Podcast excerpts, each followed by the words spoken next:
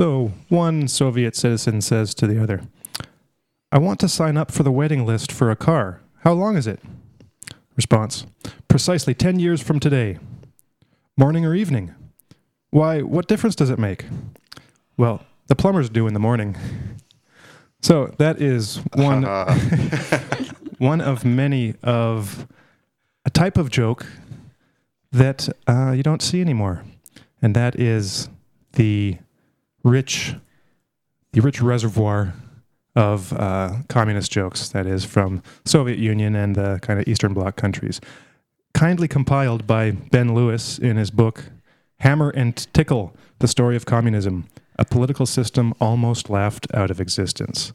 So there you can see that. It was also made into a documentary, I believe. Um, I haven't seen the film, but uh, the book is quite quite in depth. This guy actually had kind of an obsession with with jokes and communist humor, and not only collected as many books in as many languages as possible that he could find, just from like small presses in all kinds of countries, all kinds of languages, collected them all, went to all these countries to talk to people and and uh, record all of the jokes. Because this was a big thing in the Soviet Union.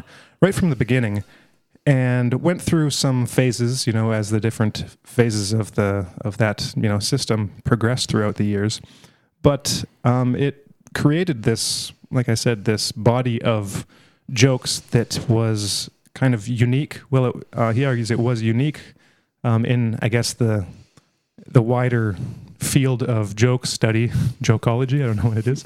Um, but then when communism fell in those countries, it kind of went away. There's still political humor, but there was something about the communist jokes that uh, that made them particularly um, resonant at the time and among the among the peoples in in these various countries. So um, we're going to be talking a bit about that, a bit about the context, and mostly just telling a lot of jokes, hopefully because some of them are quite funny.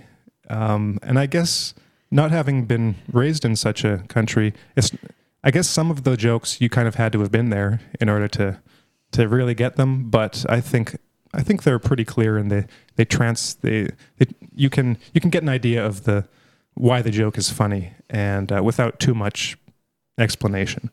So yes, he uh, he writes regretfully that so many had to be left out because they were parts uh, based. They were partly based on puns, mm-hmm. on you know local slang, but this idea of of being able to comment without too much consequence was mm. was sort of the currency of that particular aspect of the culture. Mm. And and why even have as a subject of our show today the jokes of uh, Soviet culture? And the reason is I think in part that the the jokes reflect a very deep disquiet and a sense of uh, helplessness that uh, most people had to do anything else but joke about a system that kept them so oppressed, so subjugated, uh, so lacking in basic uh, services, uh, so deficient in uh, in in any kind of humanity for so many decades. So this was a, a kind of a, a, a healthy outlet uh, for many of the people, not only in Russia but in the Soviet bloc. And uh, Lewis gets into that a little bit too in his book. He discusses the fact that a lot of these jokes uh, are common to uh, Hungary and Romania and Bulgaria and a, num- a number of other countries that were in the sphere of um, Russia and the Soviet Union. They were part of uh, this whole system mm-hmm. that had um, that had influenced the, the thinking and the empowerment of the party, the Communist Party, as we've come to know it. So uh, there's a lot of insight into how people were dealing uh, psychologically and emotionally with the political system as it was. Well, it was a way of standing in the face of uh, having to affirm the exact opposite of what was right in front of your eyes. Mm-hmm. But you had to stand there and say, "Oh yeah, everything's fine. You know, production is perfect. The crops are great." yeah, there. Well, a couple, a couple different things. Like one, he points out that he thinks the the reason for the reason for this particular type of humor and the reason it was the reason that it, it existed, or at least part of the reason, had to do with the nature of the the communist system. So there was there were three um, three features that led to it. That I'll see if I can remember them. One was the just the absolute ubiquity of communist propaganda. So everywhere you turned, whether it was in newspapers or billboards, you were constantly bombarded with the propaganda, and so of course every normal person could see the, the disparity between the propaganda and the reality. So there was that automatic kind of disconnect just because it was everywhere and so obvious and in your face. But then there was the fact that the the government was essentially uh, this you know totalitarian dictatorship. So you couldn't say you couldn't you couldn't stand up you know on a on a street corner and just tell the truth because chances are you'd be arrested.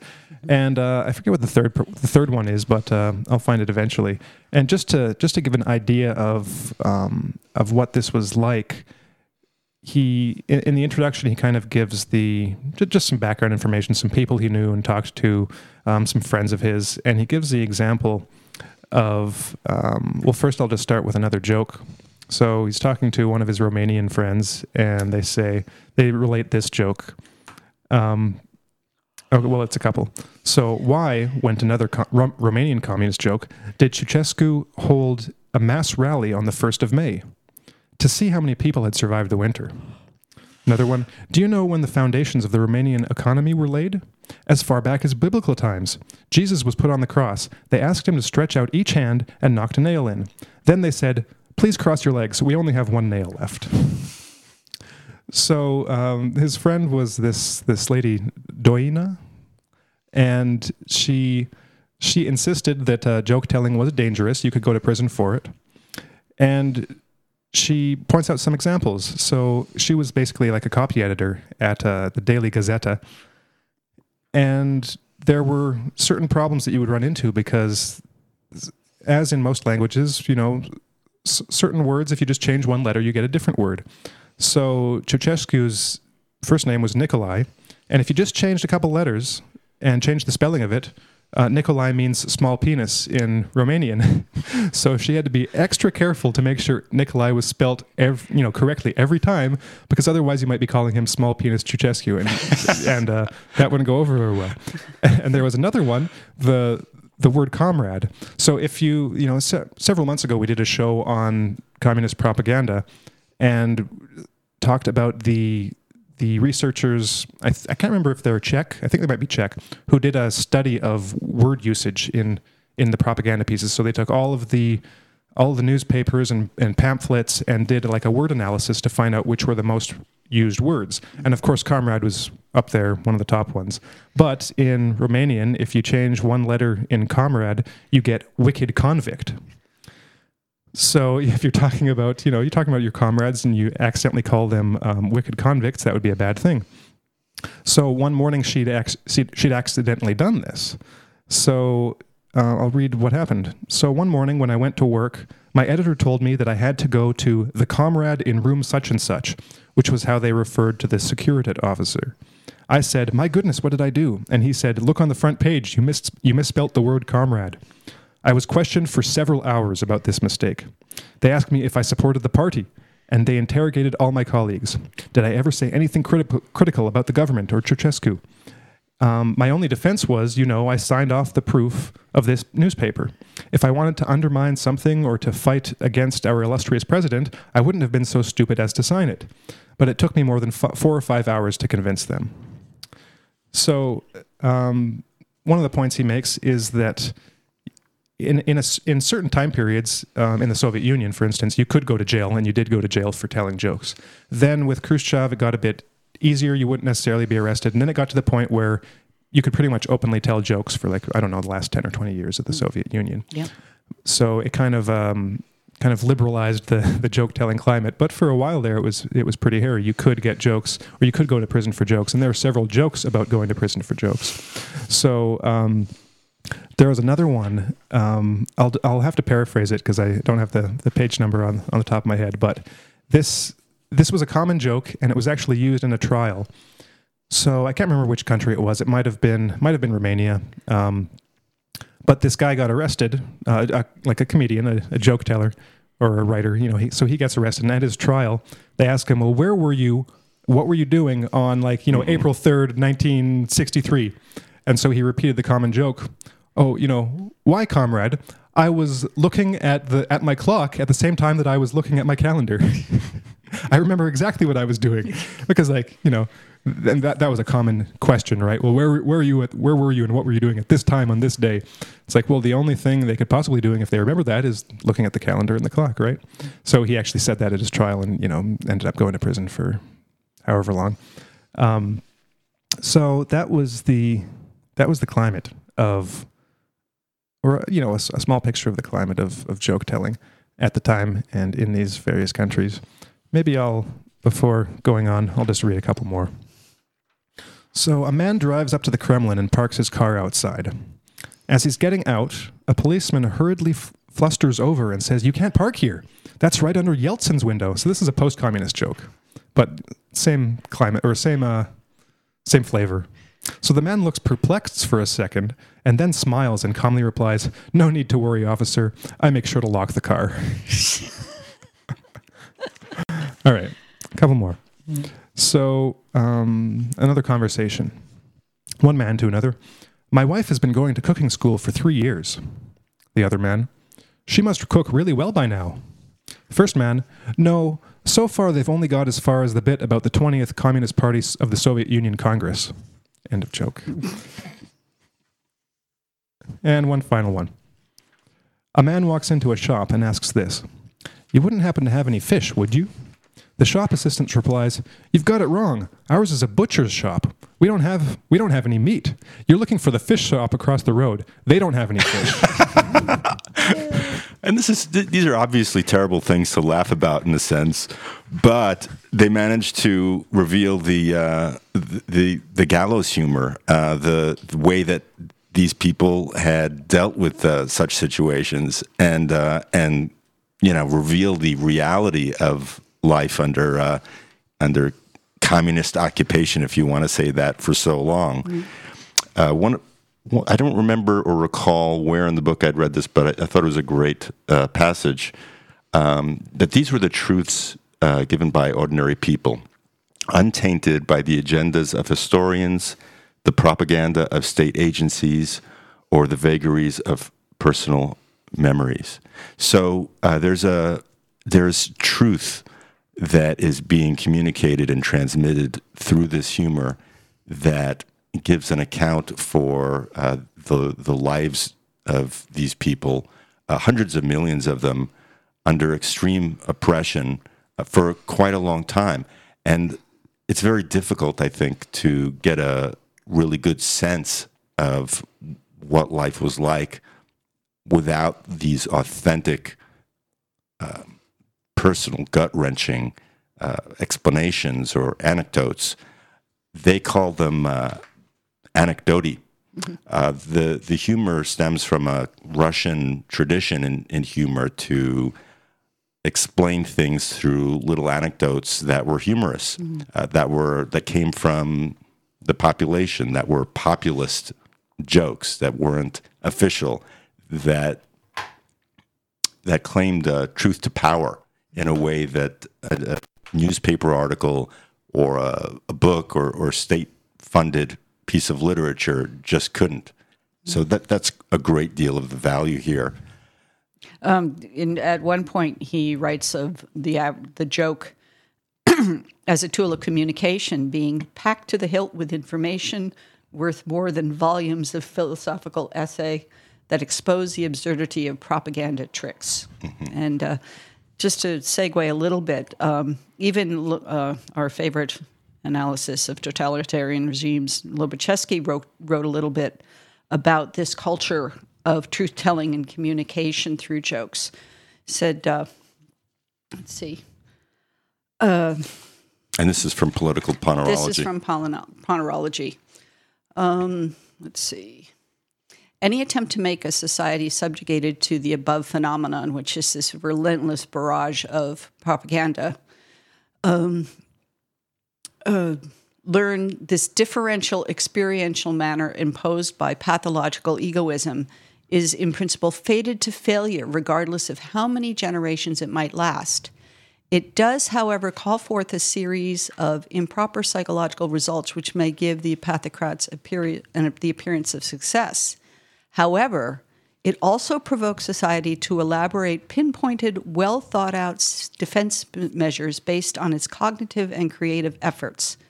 For some mysterious reason, those others, the ones that the patho- pathocrats can't subjugate, wriggle out, sw- slither away, and tell each other jokes about pathocrats. Someone must be responsible for this pre revolutionary oldsters or some radio stations abroad. So, this, this idea that, that the innate human creativity of the normal person will not be forever oppressed. It'll find its way out one way or another. And if nothing else, it's always, you know, going to the back room in someone's house or down in the basement and drinking vodka and telling jokes. Mm-hmm. I want to read a couple more Oh, yeah. um, um, quotes from Ponerology because there, there's only a few points in the book that he mentions humor, but I, I think it's it's it's really important aspect of it. Um, so the first one goes like this: Societies governed by a pathocratic system for many years develop the above described natural immunization. That's an immunization to just the the kind of mind numbing and soul destroying um, routine and and just oppressive atmosphere of living in this kind of society, ruled by psychopaths at every level. so they developed this immuniz- immunization along with the characteristic detachment from the phenomenon and sardonic humor. In combination with the growth of practical knowledge, this state should be taken into account every time we wish to evaluate a given country's political situation. We should also underscore that this immunity refers to the pathological phenomenon per se, not its uh, ideology, which explains why it is also effective against any other pathocracy, no matter the ideological mask. The psychological experience gained permits the same phenomenon to be recognized according to its actual properties. The ideology is treated in accordance with its true role. So he just kind of embeds the reference to, to humor in this wider analysis of the, the nature the nature of pathocracy, which um, exists in its essential form, regardless of the ideological garment that it's wearing at the moment. So you can find you can find the same phenomenon whether it's um, whether it's the Soviet Union or uh, or some other pathocracy that's not under kind of a Marxist communist ideology. And then the other one um, went like this. The development of, famili- of familiarity with the phenomenon, pathocracy, is accompanied by development of communicative language, by means of which society can stay, stay informed and issue warnings of danger. A third language thus appears alongside the ideological double talk described above. In part, it borrows names used by the official ideology in their transformed, modified meanings.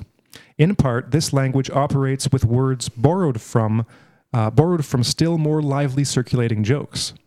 In spite of its strangeness, this language becomes a useful means of communication and plays a part in regenerating societal links. Lo and behold, this language can be translated and communicated in relations with residents of other countries with the analogous governmental systems, even if the other country's official ideology is different. However, in spite of efforts on the part of literati and, journal- and journalists, this language remains only communicative inside. It becomes hermetic outside the scope of this phenomenon, uncomprehended by people lacking the appropriate personal experience. So the, the jokes aren't themselves an example of this language. The language he's describing is more of a you know a, a code talk between people living under this system that wouldn't be understandable by you know by outsiders essentially. But jokes make up a part of this language. Mm-hmm.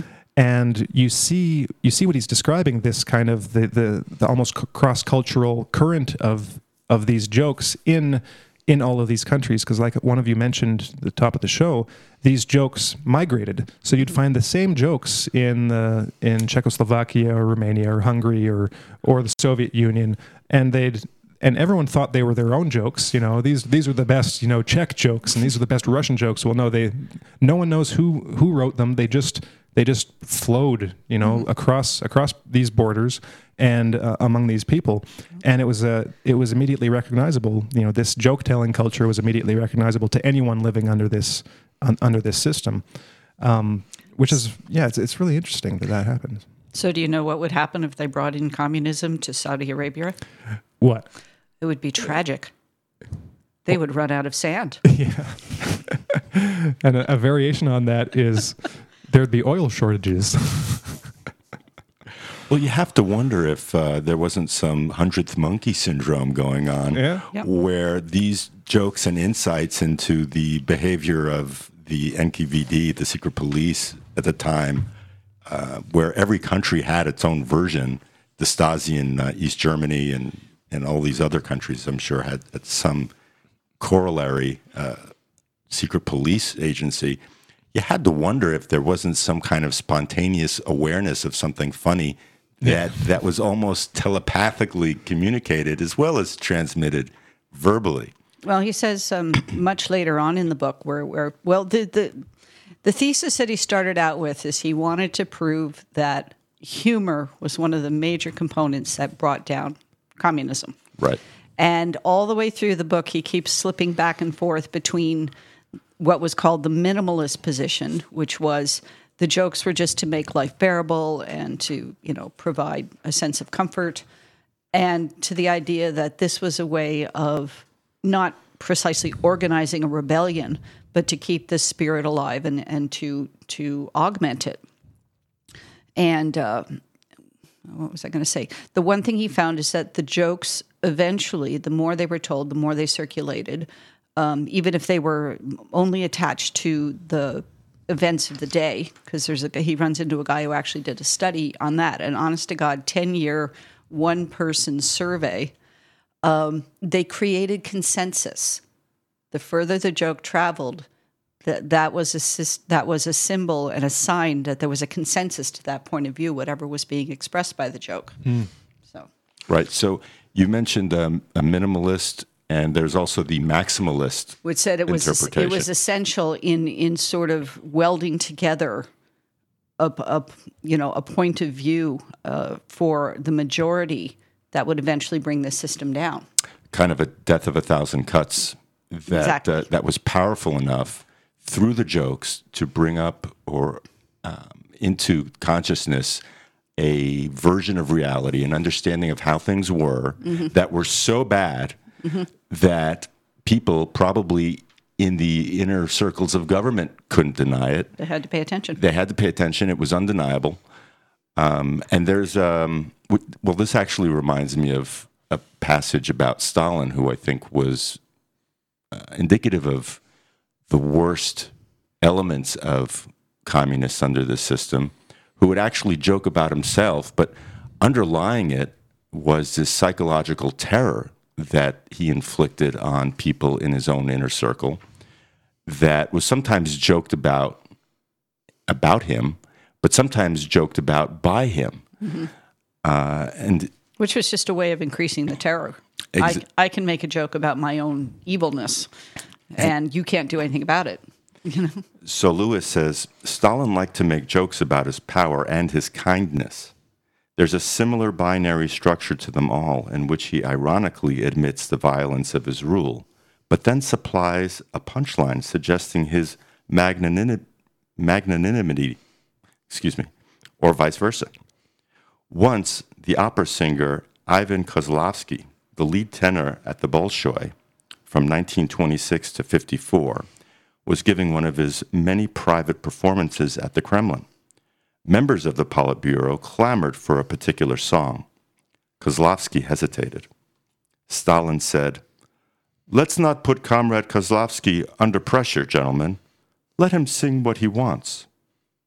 He paused for a moment and continued, And I think he wants to sing Lenski's aria from Onegin. and there's just a bit more here.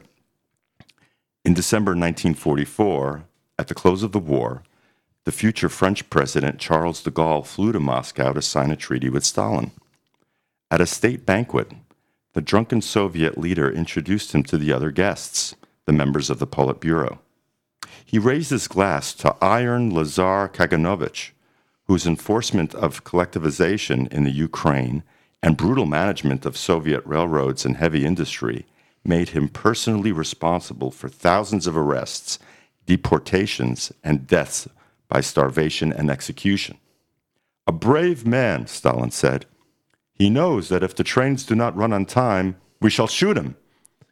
Stalin clinked glasses with Kaganovich. He toasted the health of the quartermaster general and the Red Army, Khrulev, who had performed logistical miracles in the Second World War.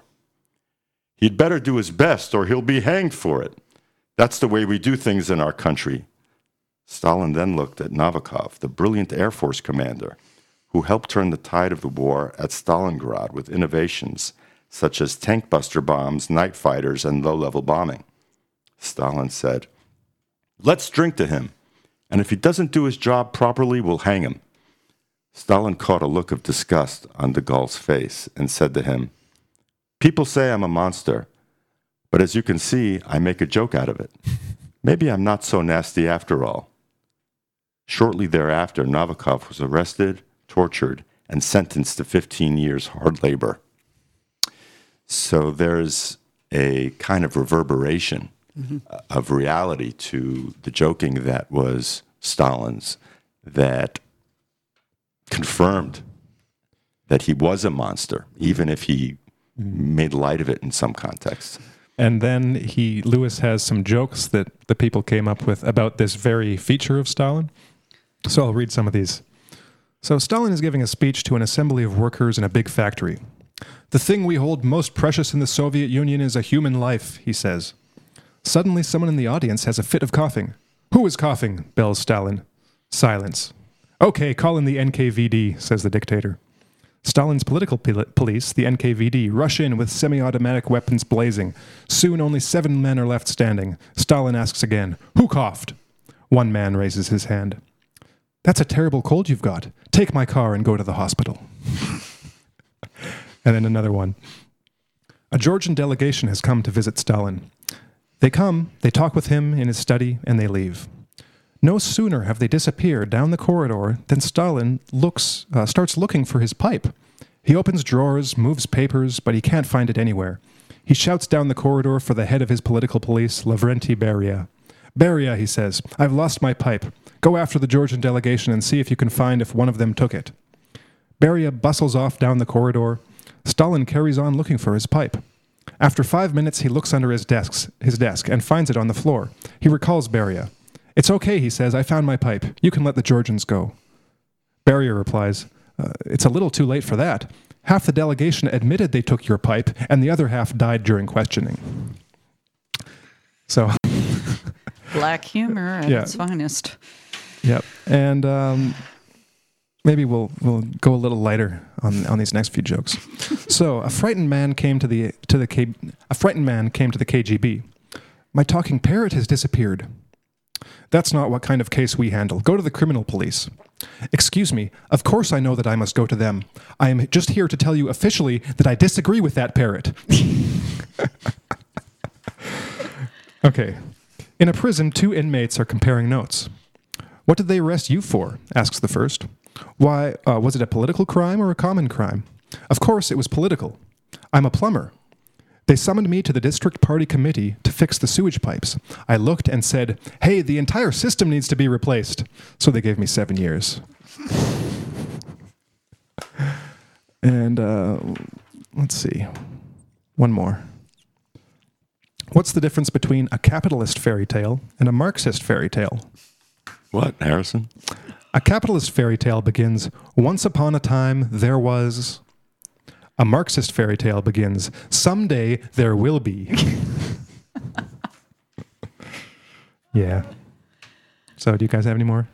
Well, I was I was thinking about this book by Alexander Solzhenitsyn in the First Circle, which is a harrowing discussion. I'm going to hold this up for a second longer in case anyone wants to look at it. It's a wonderful novel, uh, but again, quite harrowing. It follows the uh, the lives of scientists and workers and engineers in a kind of a work camp who were under pressure to build certain technologies that would help the uh, the the government basically and they were doing this for many years so instead of a gulag where they might be sent for 20 years for some form of subversion which was quite often uh, arbitrary or or mild, because so many millions of individuals were sent to these work camps and gulags in Siberia and various other places where conditions were horrible. Uh, so th- this was a, by comparison, a, a kind of a luxurious uh, place to serve out your, your sentence if you were willing to spend 10 or 12 hours a day working on technology for the state. And um, Solzhenitsyn, uh, we, we've done a show on Solzhenitsyn's Warning to the West. He was so filled with insights. Uh, and he had a number of insights about Stalin. And actually, in spite of the rather disturbing descriptions of, of the reasons why so many of these individuals were put in this prison uh, and sent away for so long, uh, the book is very funny in many places. Uh, the characters' humor comes out in, in all sorts of conversations that they have with one another. Some of them, in fact, are die-hard communists, but just think that the, the system is, is, needs a little more work or there is a mistake made. But they're ideologically um, adherent to uh, what Lenin originally proposed, and Trotsky perhaps. So you get those points of view, but you also get a lot of insights about uh, the system itself as it existed, and some about Stalin himself. There are a few scenes that kind of follow Stalin around in his uh, in his antechamber, smoking his pipe, reflecting on things, terrorizing the generals that are in charge of you know, force working these individuals into creating technology, and how this kind of reign of terror um, works from the top down. So it's very insightful. And I thought this passage was quite, uh, well, just read it. Stalin had not trusted his own mother, not God, not his revolutionary comrades, not the peasants. You couldn't trust them to sow and get the harvest in unless you forced them, not the workers who wouldn't work unless norms were set for them. Still less did he trust his engineers. He had not trusted his soldiers and generals to fight without punitive battalions and security detachments to cut off their retreat. He never trusted his henchmen. He had not trusted his wives and mistresses. Even his children he had not trusted. And he had always been proved right. There was one man he had trusted, and only one in a life free of trust and mistakes. In the eyes of the world, that man had seemed so firm in friendship and in enmity. He had swung around so sharply and held out his hand in friendship. This was no windbag. This was a man of action. And Stalin had believed him. That man was Adolf Hitler. Stalin had looked on with approval and malicious glee while Hitler dismembered Poland, France, Belgium, while his planes blackened the skies over England. Molotov came back from Berlin in a fright. There were intelligence reports that Hitler was concentrating troops in the east. Hess fled to England. Churchill warned Stalin that he was about to be attacked. Every rock on the aspens of Belorussia and the poplars of Galicia screeched warnings of war. Every market woman in Stalin's own country prophesied war from one day to the next. Stalin alone was unperturbed. He went on sending trainloads of raw materials to Germany and did nothing to fortify his frontiers for fear of offending his colleague. And it's a it's kind of funny in a way. He doesn't trust anybody, no one, not a soul, not even his own mother, except for Adolf Hitler, Jesus. which in uh, in Solzhenitsyn's quite literate way gives you some great insight into Stalin's lack of insight. and um, the book is filled with uh, with a lot of these observations that are quite pithy and and good. Well, one one more thing about the jokes before I guess we're going to move on to the modern day iteration of the political joke, which is I still got some jokes. You still have some. Oh well, we got to hear them. But later on the book, in a wonderful chapter called "The End Is Rye," because he is tracing the uh, evolution of the joke as communism edges towards its end. Uh, he talks about the fact that the, uh, especially in Poland, the elite start to catch on and weaponize jokes themselves. And, and that sort of spoke to me that you had to have a certain minimal uh, allotment of intelligence for a joke to be effective on you. You know, like, and he talks about going to see Lech Walesa, who he found humorous, uh, unhumorous. He had like no no sense of humor at all. He was not very intelligent, not very uh, flexible. Uh, it, it was a complete disappointment because he wanted to talk to him about jokes. And, and the thing is that for 10 years, I think, the Polish government had hired a satirist who had absolutely no loyalty to anybody. He had been on the side of the opposition and then he got offered a really good job. So he started writing jokes about uh, solidarity and Wałęsa. But it was like, it's like they finally caught on that this is something that they could use too. But this guy wrote for everybody. He ran um, a Polish equivalent of Private Eye, which is this nasty, vicious political satire magazine in Britain. And apparently his version of it was immeasurably more nasty. But in the end, there was there was still this understanding that even though this guy was witty and urbane and making loads of jokes, it didn't catch on the way it did with the common people behind solidarity. So, uh, you know, I guess you have to keep your guard up because even humor can be turned against you if you're not alert enough. More jokes. So Stalin is in his limo along with his driver. Let you let me ask you a question, he asks this chauffeur. Tell me honestly, have you become more or less happy since the revolution? Uh, in truth, less happy, says the driver. Why is that? asks Stalin, his hackles raised. Well, before the revolution, I had two suits. Now I only have one. You should be pleased, says Stalin. Don't you know that in Africa they run around completely naked? Really? The chauffeur replies. So how long ago did they have their revolution?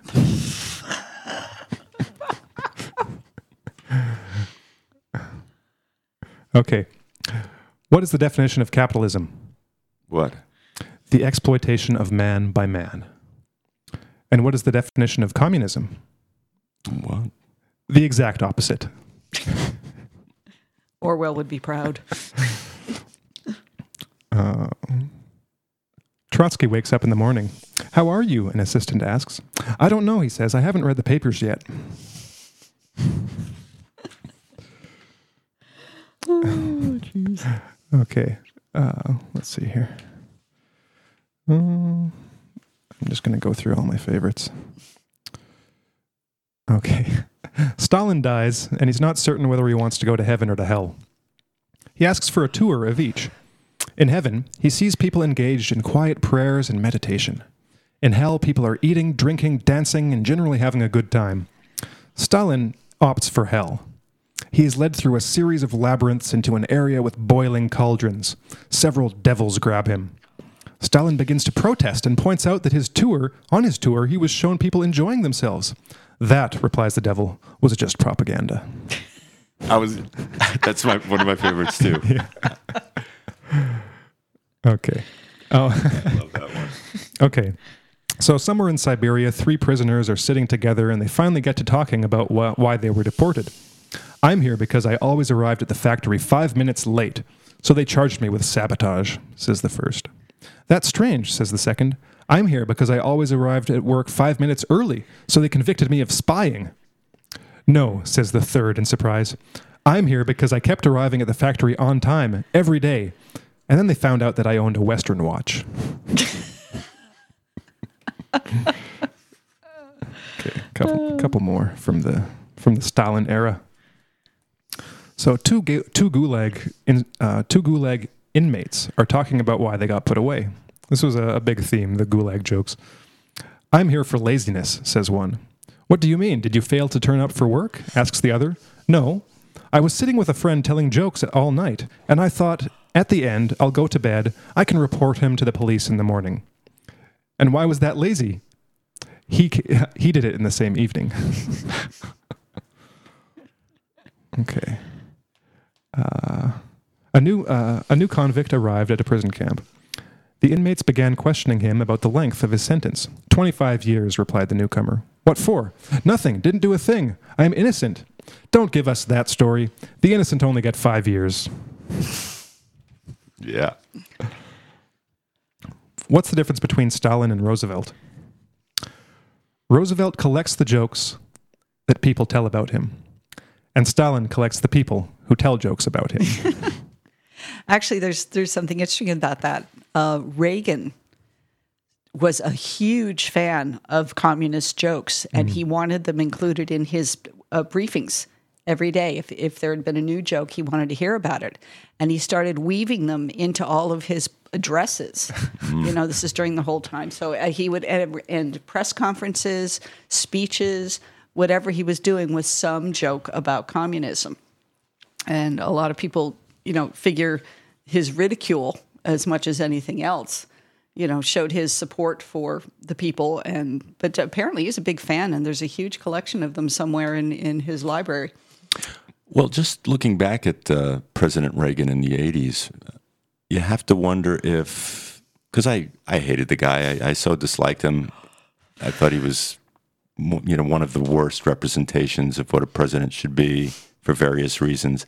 And at the same time, you say that, Carolyn, and I'm, I'm wondering if, because he, in the end, got together with Gorbachev and had some very successful meetings with him, even if uh, the George Bush administration kind of turned around and, and reneged on their promises not to encroach on uh, Russia with NATO uh, in later years. In any case, he seemed to be an honest broker.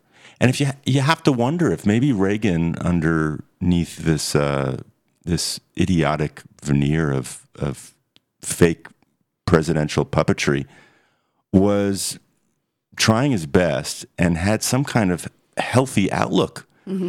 Uh, he really believed that Russia was an, an evil empire, and um, I think he, when it came down to it, was sincere about detente and establishing good ties with Russia. well you, you could sort of look on them as a, as a kind of a maybe this isn't the right term but kind of a low rent you know khrushchev and jfk you know they neither of them had the intellect that the other two had but i think i think they were sincere and um, I've I've heard some anecdotes about Reagan that that at least on a personal level he was a relatively decent person, but just you know he was had his own ideological possession. But I think as much as he hated the communist Soviet Union and wanted to bring it down, I think that it it was something he wanted to accomplish without a war, without destruction, and that was Gorbachev's goal too. Who was very he uh, talks a bit about Gorbachev in the book, who you know hit his what are they? The president, the premier, first prime minister of Russia, and just looked around and said, "This this is a disaster. We're going to hit the wall." Right. just in terms of their GDP and production and, and the state of the citizenry and the state of their infrastructure. And he knew that something had to be done fast. So that that also led to the opening. And you know, whether or not you want to blame that on, you know, Reagan forcing, you know, the arms race and forcing Russia to spend itself into the ground, or the Soviet Union actually, um, is moot. I mean, I think it was tottering under its own contradictions Yes. but there was seemed to be this will to try and do it in the least damaging fashion possible. But that doesn't make a lot of money for the warmongers, so you know, can't have that. Well, one interesting thing um, I found out about these jokes is that in the early years, it wasn't necessarily a well. A lot of the joke tellers and the jokes themselves weren't weren't anti-communist per se.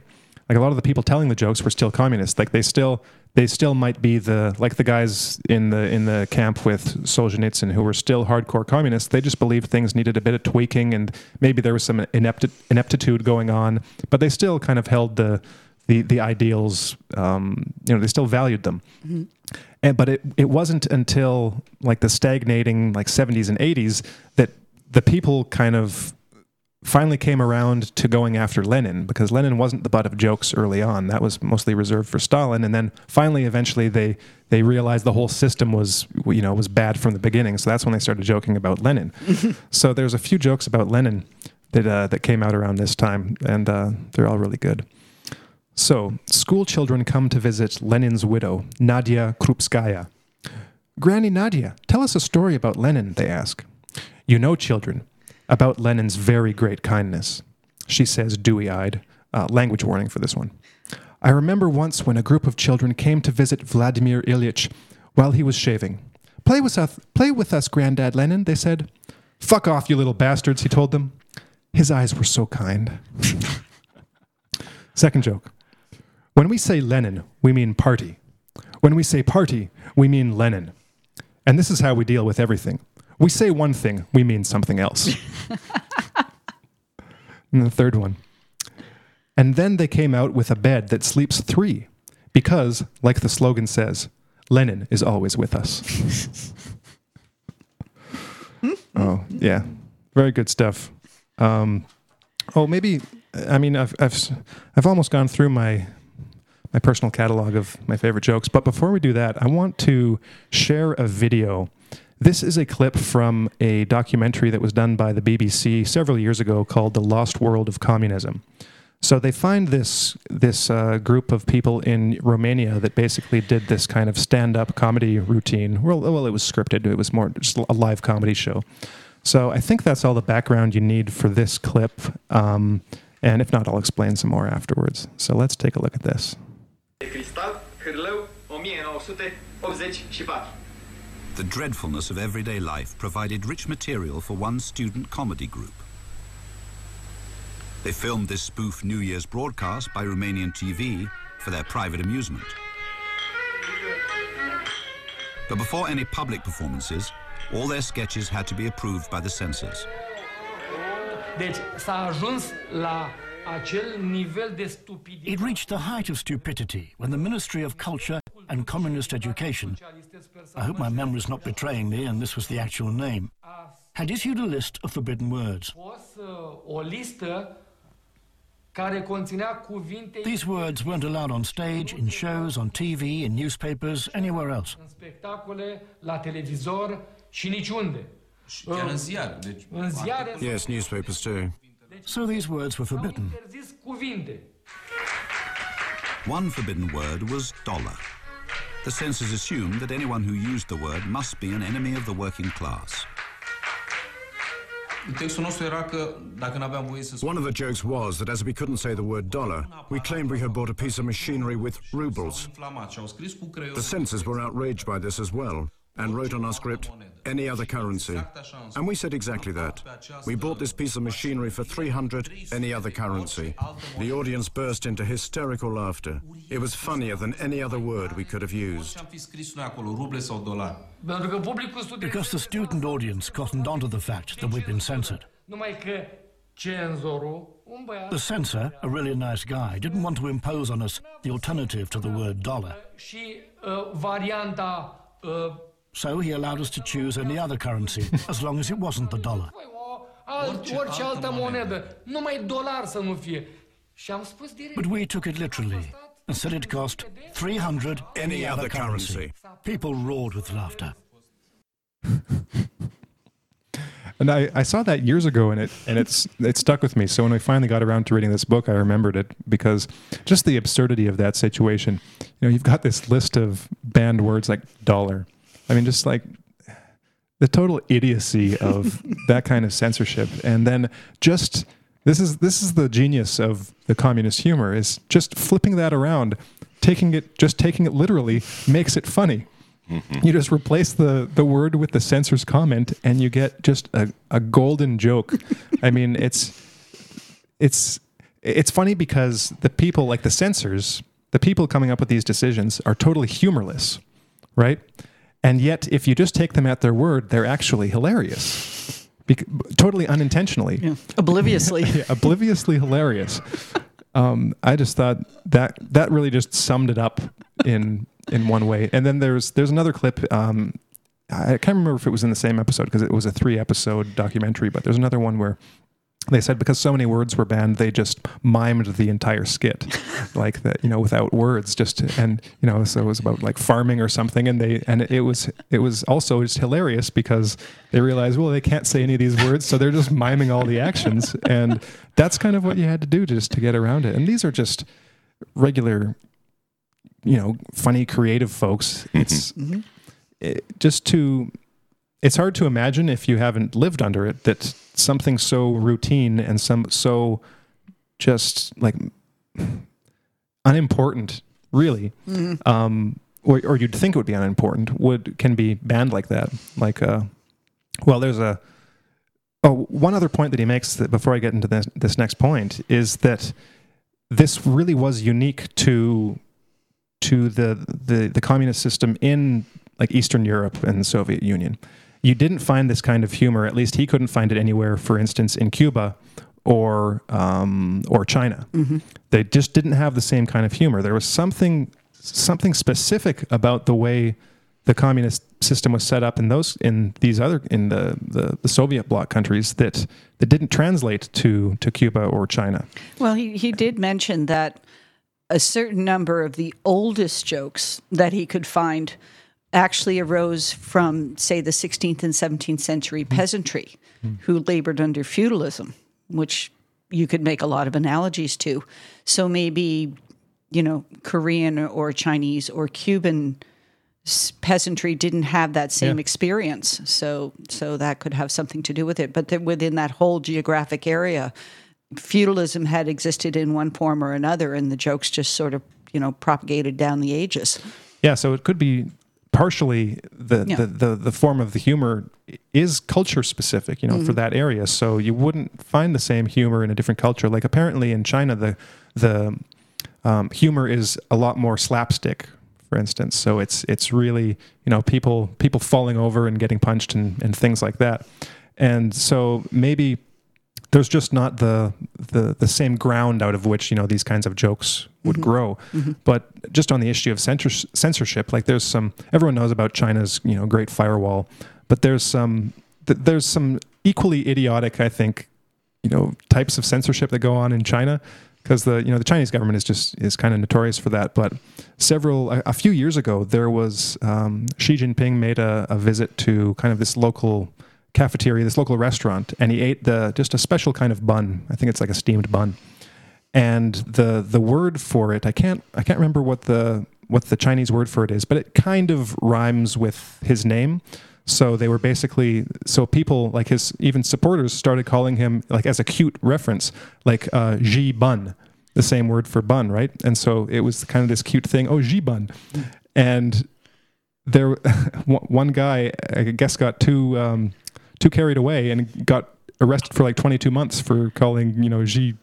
Um, Oh, no. Like Xi bun. So it's just like there's when you have government censor, censors like this, they just come up with the stupidest things. Um, and in at least some some examples of censorship, even if they're stupid, you can understand why. Like that there's there's a, a reason, at least a reason that on the surface of it makes sense To them, to them, I- regardless of how misguided it is to actually try to censorship. But then there are like examples where it's just why why would you even think that? Like you make you make things even harder for yourself by trying to censor this, and you, you probably just gain a lot more resentment than um, than you would if you just let people use s- somewhat ordinary words. Well, I, I think that's actually a good segue into uh, another discussion and, and part of this uh, whole examination of Europe, um, or rather humor in a, a totalitarian um, environment.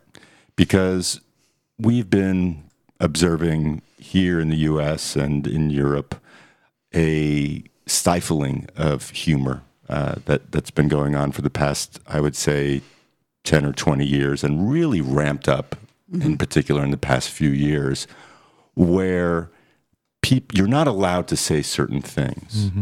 And it would seem to me that that's kind of a, a lesson learned by uh, the, the totalitarian thinkers. Or maybe i'm just describing it as to them as a lesson that they learned. Maybe it's not a lesson at all. But it seems to me that all of the kinds of astute observations of where things have been going in terms of a stronger police state in the U.S., uh, Russophobia, uh, political correctness, uh, totalitarian leftist uh, fascist ideology has been, you- you're not really allowed to talk about it. And so we've mostly been seeing the jokes made about these types of things through memes. Uh, because I haven't. I don't know about you guys. I just haven't heard any really clever jokes being told about uh, any of this phenomena here, and it, you, usually it's just a, a kind of a meme that we'll put on an article in SOTT or that we'll see on a Twitter feed or or a Facebook uh, feed that hasn't been censored for whatever reason, and the, and so the censor the censorship is it's here already to some great degree, and and we're, we've only begun to see like I don't think there's enough humor that that's correctly pointing out the the types of things that uh, that are akin to the arbitrary, absurd, uh, oppressive thinking that went on during uh, the the Soviet Union. Well, you you could make the make the observation that we have become a much more visual culture. We're not as oriented to words anymore. So that would to me, you know, would be we don't tell jokes to each other, but we send each other memes like that. And also that um, the thing that I find really interesting is that this is at least from appearances not a top down thing. The censorship has been bubbling up from the bottom. We we censor ourselves now. Like we don't have the the Czech police, you know, listening in on microphones anymore. Well, we've got Alexa, but that for some reason, um, and maybe this comes from. Uh, remember Lobaczewski's story about the professor who came who was an idiot, and so throughout the 60s, our universities from the 60s on have been flooded with hundreds and thousands of these same idiot professors. Yes. And they have inculcated their crazy students or the ones that are susceptible to it. And that has created this bottom up self censorship, this atmosphere of cancellation. You know, so uh, it's a little scarier when everybody go around the corner is ready to leap on you. Yeah. uh, So there are a couple things there. I think you're right that we are more of a, a visual culture nowadays just because of the internet. And smartphones. And, Yeah. And, uh, you know, emojis and, and uh, text speak, you know, like we're not very, we're not as literate as we used to be. No. And part of, part of the reason that, part of the, part of the reason for the, co- the, the nature of the communist jokes in addition to just the pre-existing cultural thing was that you could only tell these jokes in person you could only communicate them orally so mm-hmm. it was this it was this it was this underground oral tradition essentially where you'd get together and uh, I think he describes the the process in the introduction. Describe like the there was a process to it. So you'd get together with a group of friends and you'd you'd start drinking, and then um, eventually one would tell a, tell one joke, and then they'd tell another joke, and but you know after that they'd just be going back and forth with all these jokes. So it was a it was almost kind of a ritual to to get it all out of your system. Whereas with where we are right now, it's not we're not in the same cultural societal position yet. So it's not like you have to secretly go to your friend's house and you go down to the basement and you're like oh i heard this good joke. It's like no you can just you can send it in an email. You can you know say tell it at the water cooler or you can share it on your phone with someone. Like there's no there's no oppressive um, external external like police force that that you are afraid of. It's more of a right now like you said it's more of this bottom up self censorship it's it's it's um, oh well maybe I shouldn't say that because because that's not really appropriate or that's that's um, that might offend someone or And you'll get a thousand people on Twitter excoriating you Yeah. about something you've said and trying to get you fired. and trying to get you fired and compelling you to make some kind of public apology and, and admission of your uh, of your mistake Mm-hmm. and your insensitivity and it's almost no different from having you know the communist party The struggle sessions. have somebody come before the party and, and admit his mistakes and then go to the gulag for a shorter period of time or be released from the gulag after only a few years i mean this is this is a, a milder version i think um, but it's far more pervasive. it, it has become far more pervasive. And that said, I, I think we do have a couple of um, memes here that are pretty good that uh, that say quite a bit about where people are ideologically. This one is of uh, Rachel Maddow, and it says, "Everything I don't like must be banned. Everything I do like is a human right and must be paid for by others." Th- This is that's pretty good. Uh, it's it's a bit of a boomer meme, but It is, but but it's accurate as far as it goes. I think. Well, it does fit the whole thing um, of uh, what do we call it? Um, packed to the hilt with information. I mean, just just even somebody answering your tweet with "Okay, Boomer," it carries a multitude, you know, a, a huge amount of information. I'm not a boomer. You're out of touch. Um, my way is better. You are irrelevant. You know, two words. Two words is, is a huge amount of information, compa- you know, comp- compressed into that. yeah. So, in a way, it's it's it's still applicable. This idea of the joke. Uh, they've gotten a lot nastier, though. Yeah. Like these these jokes, in in their own way, they're they're actually rather sweetly gentle. You know, these. I mean, they're making a point, but they're not they're not vicious. You know, these days the humor is vicious. You know, you got to get really tough hide for them.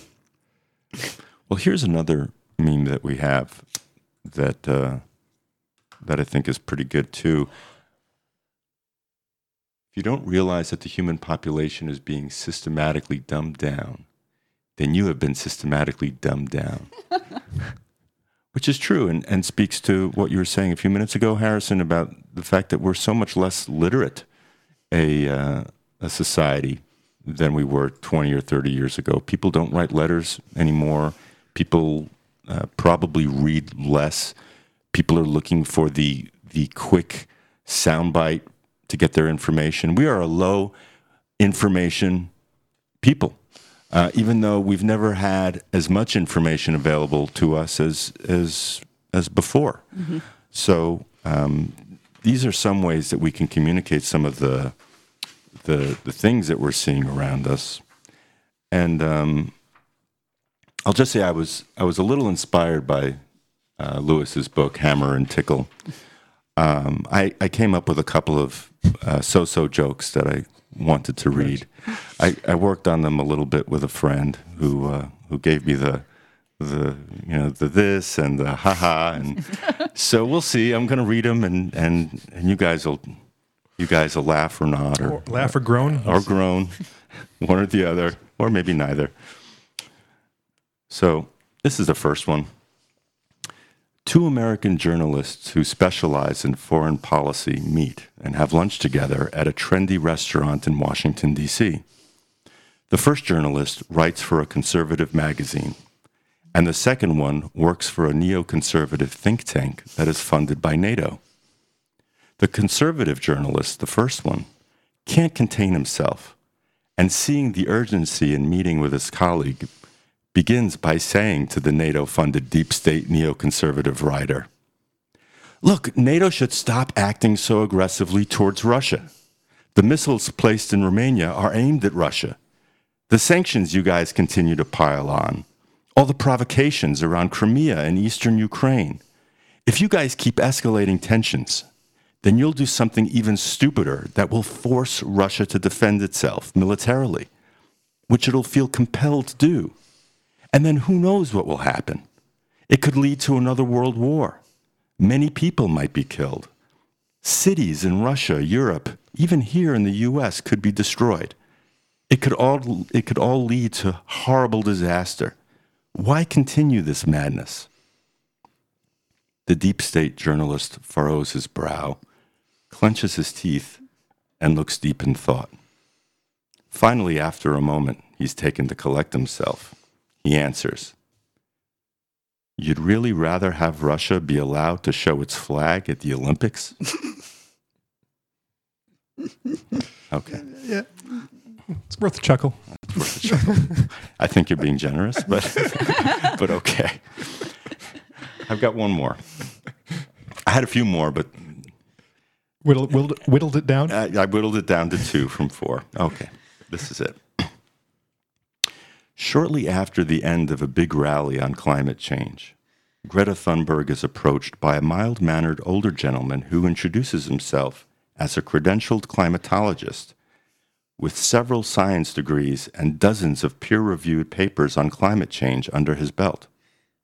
The scientist says to Greta, Young lady, I would like to offer you the opportunity to sit down with me and some of my colleagues, where we can look at some of the key points in our research demonstrating that some global warming is a perfectly natural part of climate cycles, that the Earth is not warming at a rate that some people are saying, that global climate is largely, in fact, dependent upon the cycles of sunspot activity, and that we are now entering a major movement towards the cooling of our planet, and that groups of people are using you towards a political and economic agenda that will actually end up hurting those you seek to help and protect. What do you say, dear lady? Can we meet to discuss all this? Greta looks at the man and says, All of your science and facts and research doesn't make your understanding of climate change as hot as mine is. Okay. I tried.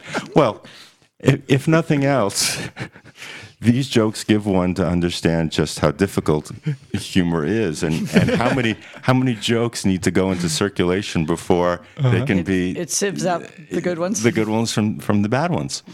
So, uh, you know, Lewis said that he, he looked at over 40 books to, uh, to write his book. There was a, a quite a, an abundance of humor that was out there on, on uh, communist Russia and the, uh, and the Soviet Union. But it tells you also how many people were focused and put energy into this outlet mm-hmm. of humor. Mm-hmm. But then he points out that I'm pretty sure at one point he says that there were only actually about 1,100 unique jokes. Mm-hmm. That it wasn't this infinite supply of jokes. There was a limited num- number, and that's in one sense that's a big number, 1,100. But in another sense, it's not a very big number. If you think about the millions of people that were telling these jokes and so unique, and then the themes were adapted to local circumstance. Yeah, or oh. or the it would it would just be the same joke and you just change the name and the location, right? Mm-hmm. So instead of instead of Stalin, it might be Ceausescu or something like that, or instead of instead of Russia, it might be Hungary. That sounds like like once I read somewhere that there were only 64 storylines, and that all of the literature of the world is is drawn from these 64 basic themes. So you know, but people are people. there will be commonalities, you know, and especially if you're all sharing this, you're laboring under the same constraints. You'll tend to find the same jokes. Yeah, but I think well, I think we it might be a bit of both. I think that for the most part, it was just the same joke, like down to the specifics. Well, a, a, a level of specificity that got adapted. You know, just changing the names and countries. Yeah. and maybe there's also an element like you were saying of the hundredth monkey like the same kind of conditions will maybe lead to the same joke in different circumstances um, it's hard to know exactly how these kinds of things happen um, but i think i think it i don't know i'd lean more towards the direct transmission maybe with an element of that hundredth monkey but um, you just have to if, if you look at some of the the studies on oral traditions and, and research like um, like children's nursery rhymes and uh, you know the games that they play in in um, in school and the the the sing songy rhymes that they come up with. Some of them have been around for hundreds and hundreds of years and potentially longer than that. There are some people that some researchers that, researchers that speculate that they've been around for thousands of years and they just travel all over the place and no one really knows exactly how it just somehow it manages to go from school to school and city to city and all these kids are saying the same thing and, and playing the same games and making the same rhymes Well, there's maybe a certain amount of pattern recognition that that it sort of slots in. well yeah and, and know? it's like the good joke it's like the the sieve that that filters out the the bad jokes and the good jokes the the rhymes are perfect in some way and so kids naturally pick them up because the they're so well constructed that they're they, they they don't need to change. So these jokes are these like 1100 jokes are the distillation of all the all the failed attempts at uh, at coming up with a good communist joke and then they just travel all over the place to to the to the extent that you can this guy could find different books in different languages published by different people, each claiming that their jokes are the the original, you know, unique national treasure of their their community, and they're the exact same jokes. Um, and so, and that's the thing is that there no one knows one no one knows one individual who wrote any of these jokes. They no one knows the authors of any of them. They they are just something that has sprung up. So it's not like stand-up comedians where you can oftentimes trace back a joke to one guy that came up with it. And that's one thing I wanted to I don't know what I wanted to say about it about um, maybe just in the context of modern humor that there there is this there is this oppressive climate where people feel they can't tell jokes and often can't because there will be some kind of repercussion, even if it's just character assassination and not hard labor for 25 years. Um, but look, that look at the number of movies that you know you look at like like anything that Mel Brooks made, Mm-hmm. or movies from the you know the '60s that you just think that they could never show this again, yeah or it would never get made again. yeah and some so- and some actors and writers are apologizing now for the Something they did 20 years ago. for the comic the the comedy movies that they yeah that they did 20 30 years ago It's insane. um, but you do but we we still we still have um, some comedians that are at least willing to stick their necks out and uh, be kind of the the lightning rods for abuse and just say screw it i'm going to tell my jokes. And people are going to actually laugh at them but and i don't really care what you what you say about about me. So uh, like there's just recently there have been dave chappelle and uh, bill burr who both had netflix specials that were just totally um, irreverent and um, politically incorrect compared um, according to modern standards today, but they've been wildly popular despite bad reviews from all of the um, um, like newspaper editor class.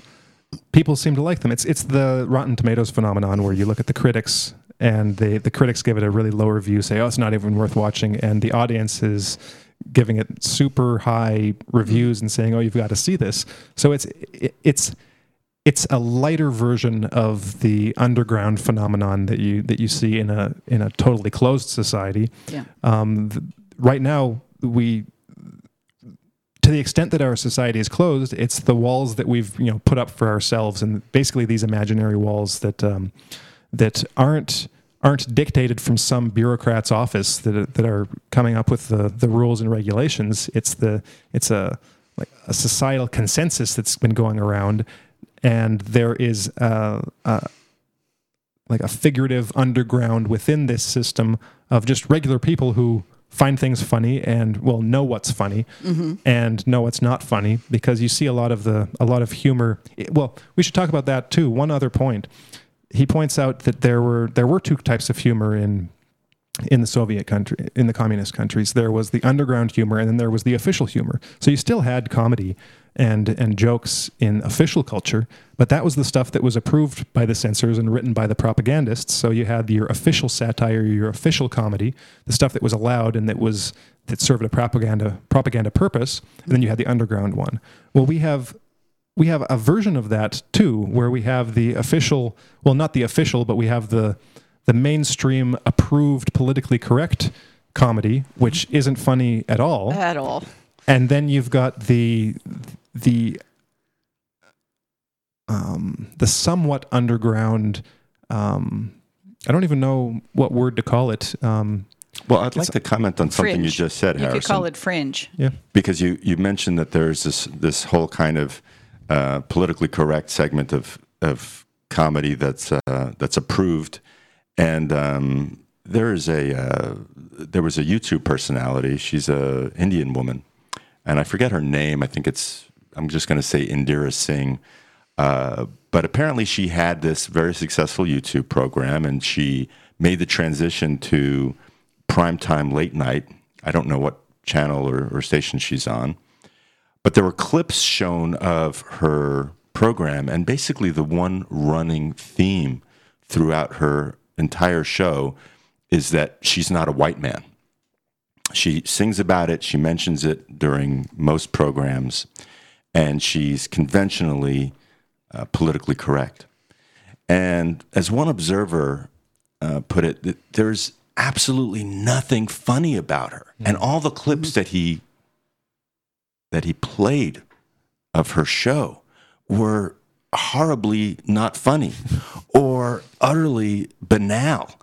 And uh, and she she parlayed this this YouTube personality she created into this very uh, idiotic, juvenile, politically correct, humorless, toothless, uh, lack of insight, lack of intelligence uh, program. Wow. And it was interesting that that this commentator on YouTube, who I'd never heard of, his his particular program had over three million views or, or some crazy high number, which said to me that there are a lot of people who have the same observation and who are interested in in the fact that she's become this uh, personality who, who who's managed to parlay her idiotic routine into this mass consum- consumed program, and she's talentless. So uh, there is that flip side. Well, people are getting braver. They are. Well, like when I saw most of Dave Chappelle's thing, I, the first thing I thought was, this is a man who's made his money and just doesn't care anymore. And if this is a career ending show, he's totally fine with it, which I thought was a wonderful stance to take. And it, it's a gamble that paid off. But there was another uh, comic, he's an Indian guy, and he is funny he can be funny but he went off on the same kind of riff you know basically if you're white you're you're useless and pointless and blah blah blah trying to be funny about it. People got up and walked out. Left the show. So people Good. there are people who are just finally saying you're not funny. I don't care if i paid for a ticket. I'm leaving. So so maybe that tipping point is coming you know where people just go yeah dave chappelle you rock you know and mr burr carry on It's almost as though even if it's offensive, if there's an element of truth about it that people can recognize, that Yep. people find familiar, that people have on the tip of their tongues or, or at the edge of their awareness, that is brought into the light of an explanation through the form of a joke, mm-hmm. they celebrate it. Mm-hmm. That, that was George Carlin's genius. He could go up there and he could insult certain segments of the population or certain ideas because he had the conviction based on truth, based on real uh, powers of observation that he had, that he was correct and he knew how to deliver it. Well, the best ones take no prisoners. The best ones, you're all up for it. You know, if you only have one hobby horse to ride in on, you're not really a comedian. You know, not not somebody who's really going to use your gift for the benefit of all and for the for the mocking of all. Well, I think to wrap up, I'm going to tell a few more jokes and read the um, epigraphs. Is that the word that uh, Lewis includes at the beginning of his book? Maybe I'll start with the epigraphs and end with the jokes. So the first is from Anthony Ashley Cooper, the third Earl of Shaftesbury. The higher the slavery, the more exquisite the buffoonery. And then Ernst Röhl, with, in an interview with the author, it's the law of Faust. The worse the times, the better the jokes. And then finally, from the master himself, Karl Marx, the final phase of a historic political system is comedy. And uh, proof correct, oh I boy. think. So Marx, Marx had it right. And um, About something. yeah. So now just a, a few a few jokes. We didn't tell the classic one, um, which was everywhere in the communist countries. So long as the bosses pretend to pay us, we will pretend to work. And now a, cou- a couple more anecdote. Midnight, Petrograd. A red guard's night watch spots a shadow trying to sneak by. Stop! Who goes there? Documents. The frightened person chaotically rummages through his pockets and drops a paper. The guard's chief picks it up and reads slowly, with difficulty. Urania analysis. hmm, a foreigner sounds like. A spy looks like. Let's shoot him on the spot. Then he reads further. Proteins, none. Sugars, none. Fats, none. You are free to go, proletarian comrade. Long live the world revolution. Another. Question Is it true that there is freedom of speech in the Soviet Union, just like in the USA? Answer In principle, yes. In the USA, you can stand in front of the White House in Washington, D.C., and yell, Down with Reagan, and you will not be punished. Equally, you can stand in Red Square in Moscow and yell, Down with Reagan, and you will not be punished. and uh, That's good. maybe, uh, maybe one final one. Yeah, this is another good Stalin one. A secretary is standing outside the Kremlin as Marshal Zhukov leaves leaves a meeting with Stalin, and she hears him muttering under his breath, "Murderous mustache."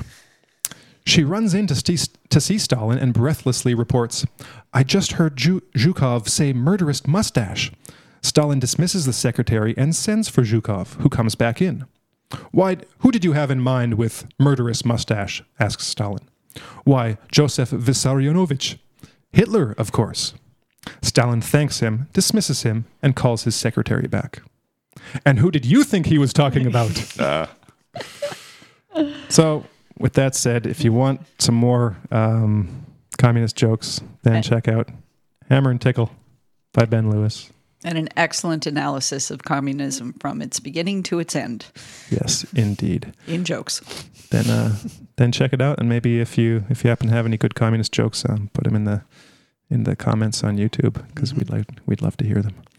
Um, so yeah thanks everyone and uh, we'll see you next year. This will be our last show um, of the year. We'll see you in the new year in 2020 And we hope that your Christmas and holidays are uh, are healthy and happy and uh, filled with lots of good things and some good humor, and that isn't politically correct.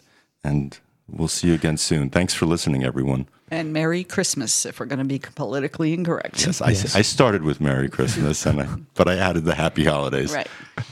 and um, give yourself a nice present next year by hitting the subscribe button and uh, finding out when our new shows come out And So- tell a friend. yes all right take care everyone